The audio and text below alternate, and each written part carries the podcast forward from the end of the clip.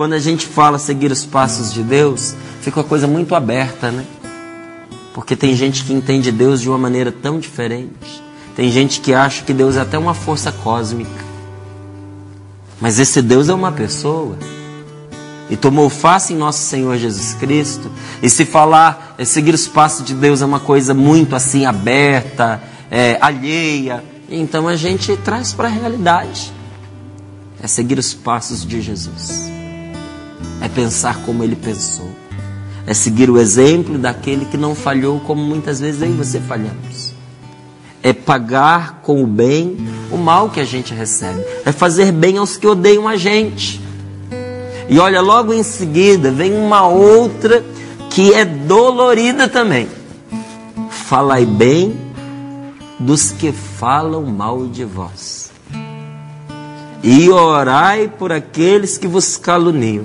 Como é que é, Adriana? Eu acho que acaba sendo mais difícil, né? É. Porque parece que a, a, gente ressente mais quando alguém fala mal da gente, é. né? Quantas pessoas partilham comigo a dor de uma calúnia, é. mas é uma dor tão assim avassaladora, tão forte, que a gente vê, nossa, mas se é uma calúnia, se é uma mentira, segue em frente. É. Mas dói muito, dói repercute.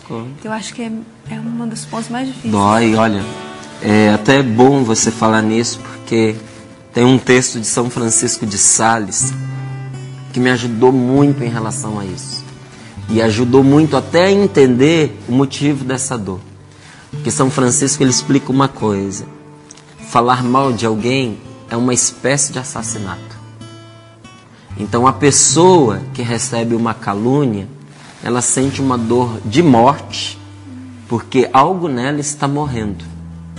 E São Francisco de Sales ele explica: uma pessoa que calunia, ela está tirando daquela outra uma, um tipo de vida, porque nós temos três tipos de vida. Nós temos a vida espiritual, que o pecado nos tira. Nós temos a vida carnal, que a morte terrena nos tira.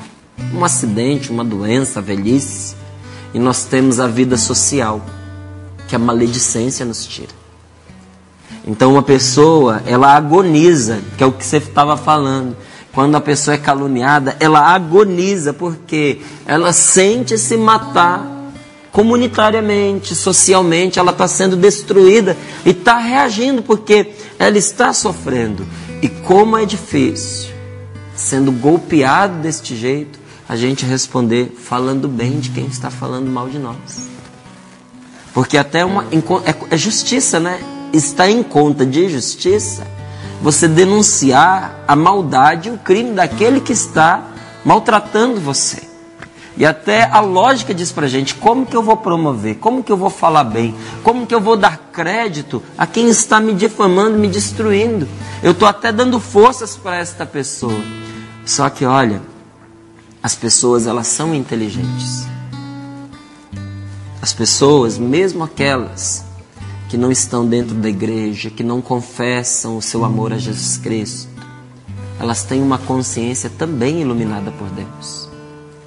E elas foram dotadas por Deus com a capacidade de perceber o bem e o mal.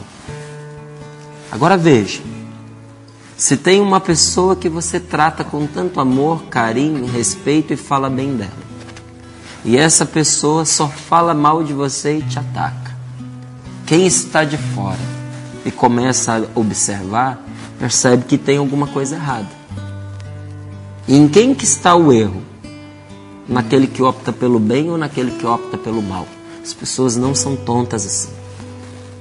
Tem alguém, uma ou outra, que é mais tarda, mais lenta para perceber. Outras são mais espertinhas. Mas as pessoas também percebem.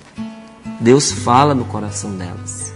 Só que até elas deixarem isso cair no coração e perceberem onde está o mal, a gente está ali aguentando e sofre. Enquanto você está sofrendo pelo mal que alguém te faz, o que, que você deve fazer? Fale bem desta pessoa. Porque é muito difícil ficar calado.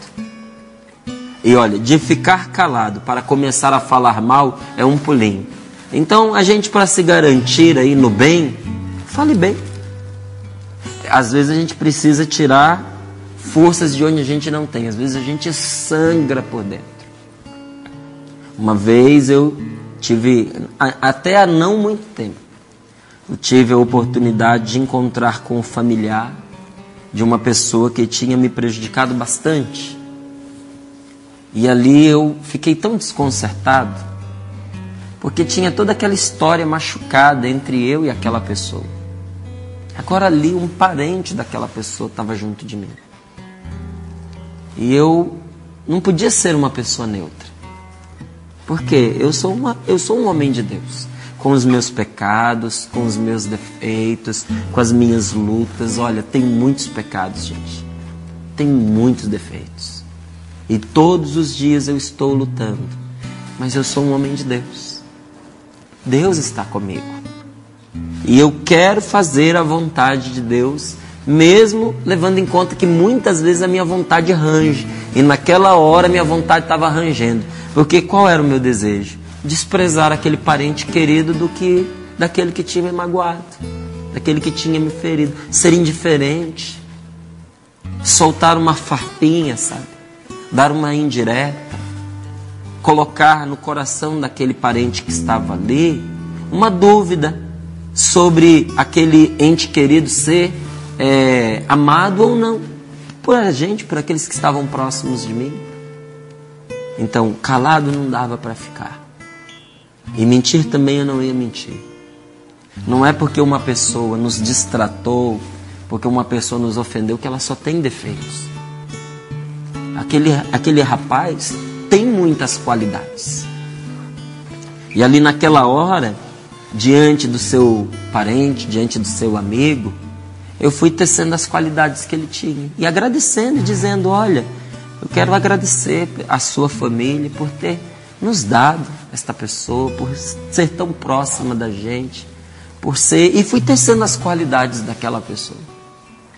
Mas eu te digo: custa sangue no coração. Custa sangue. E olha, Deus dá a graça para gente, para que a gente seja sincero, para que seja verdadeiro, para que aquilo que a gente está dizendo não seja mentira. Não é? Tem pontos na vida do outro que precisa melhorar e corrigir. Tem, mas na minha também tem. Agora, eu não tenho que pegar pelos defeitos da pessoa. Mas a gente que foi machucado, que foi enganado, que foi traído, ter uma atitude assim custa algo para gente. Dói, mas dói muito. Mas eu lhe digo, depois, que paz, viu? Que bênção, que graça. A oportunidade que você tem de pagar com o bem o mal que te fizeram. E olha, sem esperar nada em troca. Porque a pessoa, até na história dela com você, é, já foi uma história meio desastrada. Você vai ficar esperando muita coisa pelo futuro? Você não espera muita coisa. Você faz de graça. Você faz porque é certo. Você faz porque é bom. E espera esse retorno não das mãos da pessoa, mas das mãos de Deus. E eu lhe garanto, vem. E a primeira graça que nós recebemos é uma libertação, é uma cura do nosso coração é um amadurecimento. A gente cresce com isso. Por quê?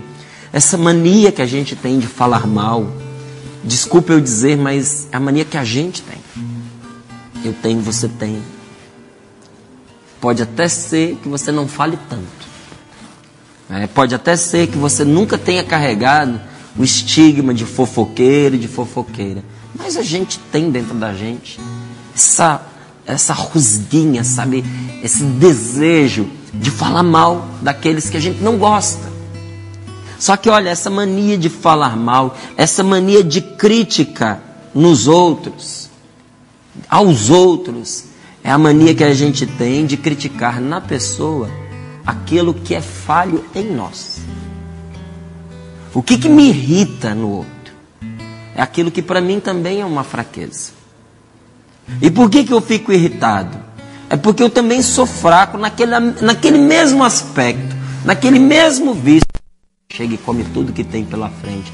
Nossa, mas aquele contido fica nervoso. Porque ele pensa: se eu estou me controlando nesta fraqueza que eu tenho, se eu estou com a mesma gana que aquele bendito que está ali, estou me segurando, por que, que ele não pode se conter? E a primeira coisa que a pessoa faz, porque ela precisa desabafar, né? A primeira coisa que ela faz, ela vira e. Você está vendo, Adriana? Come igual um porco. Olha lá.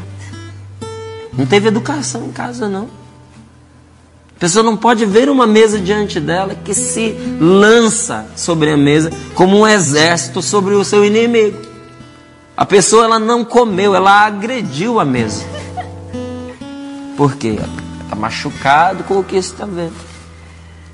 Uma pessoa que tem uma fragilidade de ordem sexual é a pessoa que mais se incomoda com o adultério alheio. Quando descobre que o outro adulterou, fornicou, não tem quatro, tem 20 pedras na mão, está esperando só a oportunidade de jogar. Porque ela se sente, ela também se sente traída. Como se eu, sabendo de tudo isso, tendo a oportunidade de eu também desfrutar deste prazer sexual errado, ilícito, me controlo, por que, que essa pessoa não se controla? Não, nós vamos apedrejá-la sim.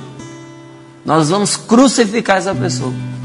Que é para ela aprender que se eu me controlo, ela também tem que se controlar. Você já percebeu que no fundo, no fundo, o que nos irrita nas outras pessoas são fraquezas que a gente tem dentro da gente? Aí a palavra de Deus ela não nos acusa, mas ela vem dando um remédio para a gente.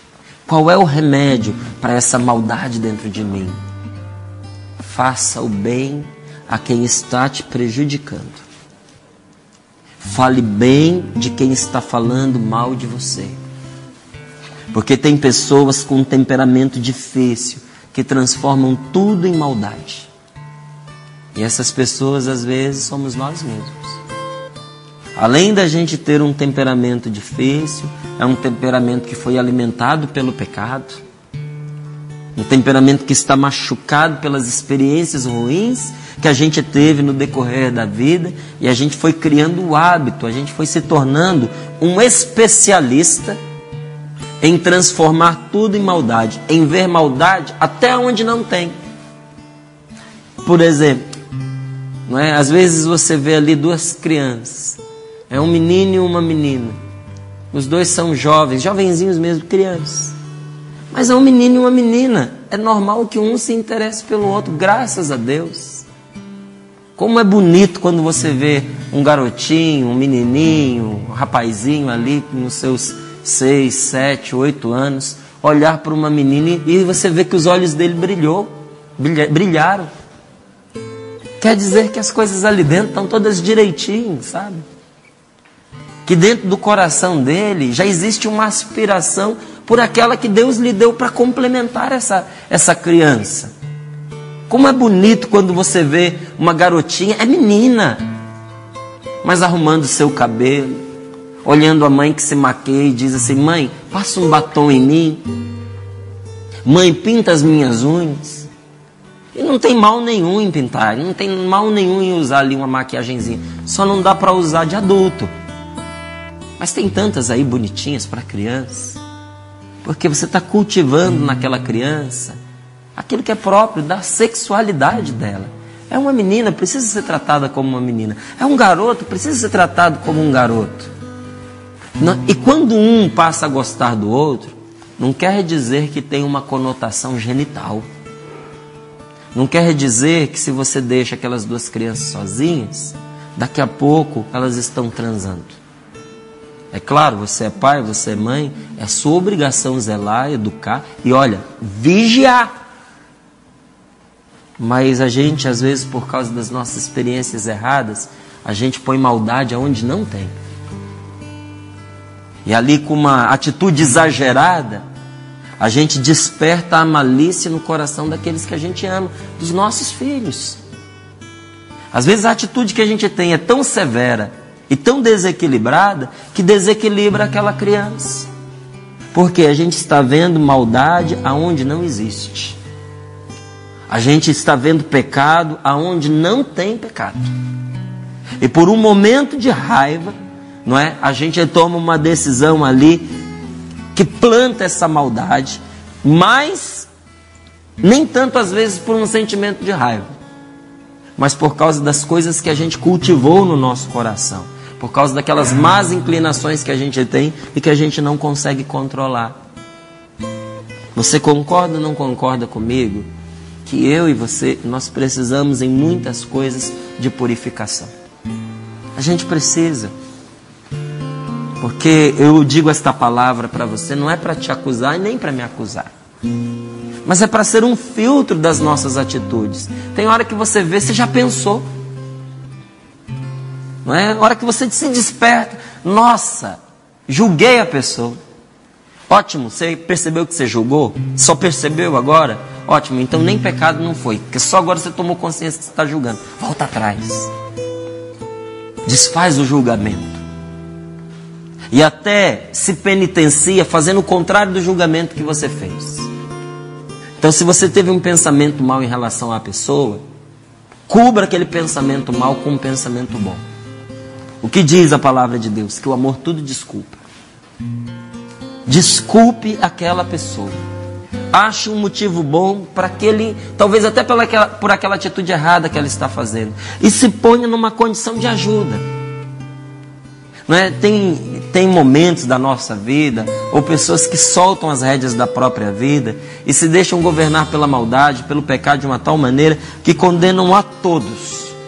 Ninguém para elas presta. Condenam algumas pessoas por aquilo que elas fizeram. Diz: Olha, eu não gosto, eu não aceito, não aceito o Emanuel, porque eu já vi o que ele fez no passado. Conheço a história dele. Só que peraí, o Emanuel mudou. Teve um encontro com Deus. A vida dele foi transformada. Ele já não é aquele homem que você conheceu no passado. A Adriana não é aquela mulher que você conheceu. Nossa, como nosso Senhor já foi trabalhando no coração dela. É uma outra mulher, é um outro homem. Eu sou uma outra pessoa. E às vezes a gente julga o outro pelo passado e julga errado, porque ele já não é aquela pessoa que você está julgando. Então tem uns que condenam os outros por aquilo que eles foram. E tem uns que condenam por aquilo que serão. Diz assim: olha, a ver pelo caminho que essa pessoa está tomando, eu já até sei o que, que ela vai ser. Como que você sabe? Você é divino? Você tem uma bola de cristal? Deus revelou para você coisas que não revelou a mais ninguém? Como que você pode julgar o futuro daquela pessoa se Deus também a ama e está com ela? Será que a graça de Deus não vai interferir no caminho desta pessoa e salvar esta pessoa? Como que a gente pode condenar alguém por algo que a pessoa ainda não fez? Mas infelizmente a gente faz isso. A gente se previne contra o outro em coisas que ele nem fez ainda. Isso não só mostra maldade, mas mostra até a má intenção do nosso coração. Às vezes o coração da gente é mal intencionado, gente. Sabe, e a nossa imaginação trabalha para confirmar isso dentro de nós. Nós não podemos dar crédito à maldade que existe dentro da gente. A gente tem que curar essa maldade com a bondade. E ir arrancando de dentro de nós esse, esse falar mal, essas críticas exageradas. Porque às vezes a gente critica as pessoas com tanto exagero que a gente vai fazendo aquilo que Jesus já nos avisou. A gente transforma um cisco numa trave. Não é, não é assim que Jesus fala? Que quando você for tirar o cisco do olho do seu irmão, presta atenção para ver se no seu não tem uma trave. Se não tem um galho no seu olho. Você quer tirar um cisquinho do olho do outro, às vezes tem um galho enfiado no seu. Como que você vai enxergar? E tem gente que pega o cisco e transforma ele numa trave. Sabe para quê? Para na hora de tirar o cisco arrancar o olho junto. Não quer o bem, até se disfarça de vontade, diz assim: "Não, alguém precisa falar. Alguém precisa educar esse menino. Alguém tem que intervir. Nós temos que evitar um mal maior. Porque se a gente não põe freio, aonde que isso vai chegar? Só que será que não é um mal maior a gente destruir a pessoa que está errando? Porque quando a gente fala de males maiores, aí a gente, às vezes nós estamos falando de coisas. Mas quando a gente está falando de uma pessoa que está no erro, nós estamos falando de alguém. Olha, as coisas vão passar. Mas Deus não quer que as pessoas passem. E nem quer que a gente consiga transformar é, numa situação assim descontrolada, impossível, uma situação que seria fácil da gente resolver, da gente ultrapassar. É, tem gente que consegue pegar um momento de conflito e transformar em algo impossível de se resolver. Estou pedindo a Jesus que hoje Ele ponha a sua mão sobre o nosso coração e que o Divino Espírito Santo nos dê a graça de, nos nossos momentos de irritação, não levar as coisas ao, ao extremo. Ao contrário, nós fomos chamados por Deus para ser bondosos, para fazer o bem. O que, que acontece com uma pessoa bondosa? O, acontece o contrário daquela pessoa que é maledicente. Ao contrário daquelas pessoas que são bondosas, não é? Quem tem maldade no seu coração não arruma desculpa para nada. Mas para aquele que é bom, ele sempre procura ver o lado bom da pessoa que erra. Para tudo há desculpas. Para estes ou para os outros, sempre ele tem boas intenções. A pessoa vê por trás da atitude do outro o desejo de acertar. Quem tem bondade tem dificuldade de ver a maldade alheia. Sabe, um termômetro para mim. Se você quiser, você adota. Eu começo a perceber que eu estou sendo mal quando eu começo a ver maldade em tudo. Eu olho o outro lá e penso, essa pessoa está tramando mal contra mim.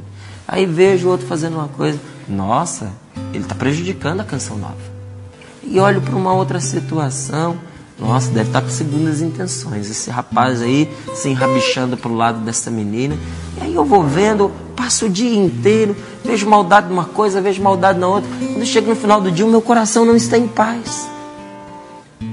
Será que o problema está fora? Ou será que o problema está dentro de mim? Agora, quando a gente está ligado no bem, a gente procura sempre ver a boa intenção das outras pessoas. E quando a outra pessoa erra, a gente até se pergunta se a gente não tem uma parcela no erro. Eu vejo Adriano errando, eu vejo Manuel errando, vejo o Rinaldo errando, e eu me pergunto, meu Deus, será que o Rinaldo não errou? Porque eu que podia ter ajudado ele, não ajudei?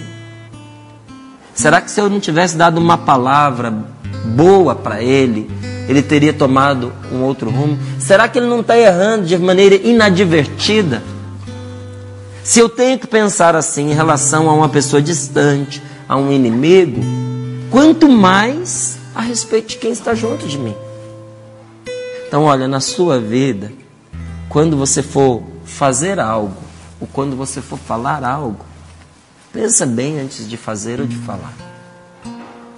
Não conta até 10, não, conta até mais. Respira fundo, bem fundo e seja lento para você se irritar. Seja lento. Olha, afasta de você a irritação. Sabe? Freia a irritação. E escute primeiro antes de você se decidir no que você vai fazer ou o que você vai falar da pessoa. Faça como seu pai que é misericordioso que Deus ama você e tem misericórdia com você. Sabe quem é Deus na sua vida? Deus é aquele que sempre te ouve, mesmo quando ninguém te ouve. Deus é aquele que acredita em você, até mesmo quando você já desacreditou. Deus é aquele que, quando você tem certeza da sua maldade, você tem certeza da sua maldade, Ele te desculpa, e procura achar dentro do seu coração algo bom para salvar, apesar da maldade que está ali. Siga os passos do seu Pai de misericórdia. E eu tenho certeza que seguindo esta palavra, vivendo aquilo que está aqui, no final desse dia de hoje, eu te garanto Te garanto que quando você se sentar na sua cama, até mesmo antes de você deitar, antes de você repousar, a paz já, já terá repousado sobre você. Antes de você descansar ali, a paz já vai ter descansado no seu coração. Antes deste dia de hoje chegar ao fim, se você estivesse determinado por esta palavra, você vai reaver a paz que você tinha perdido. Acredite, faça a experiência. Até digo mais. Mais do que acreditar em mim. Não para nas minhas palavras, não. Experimenta. Tira a prova, tira a teima. E você vai ver se não é verdade. Deus te abençoe.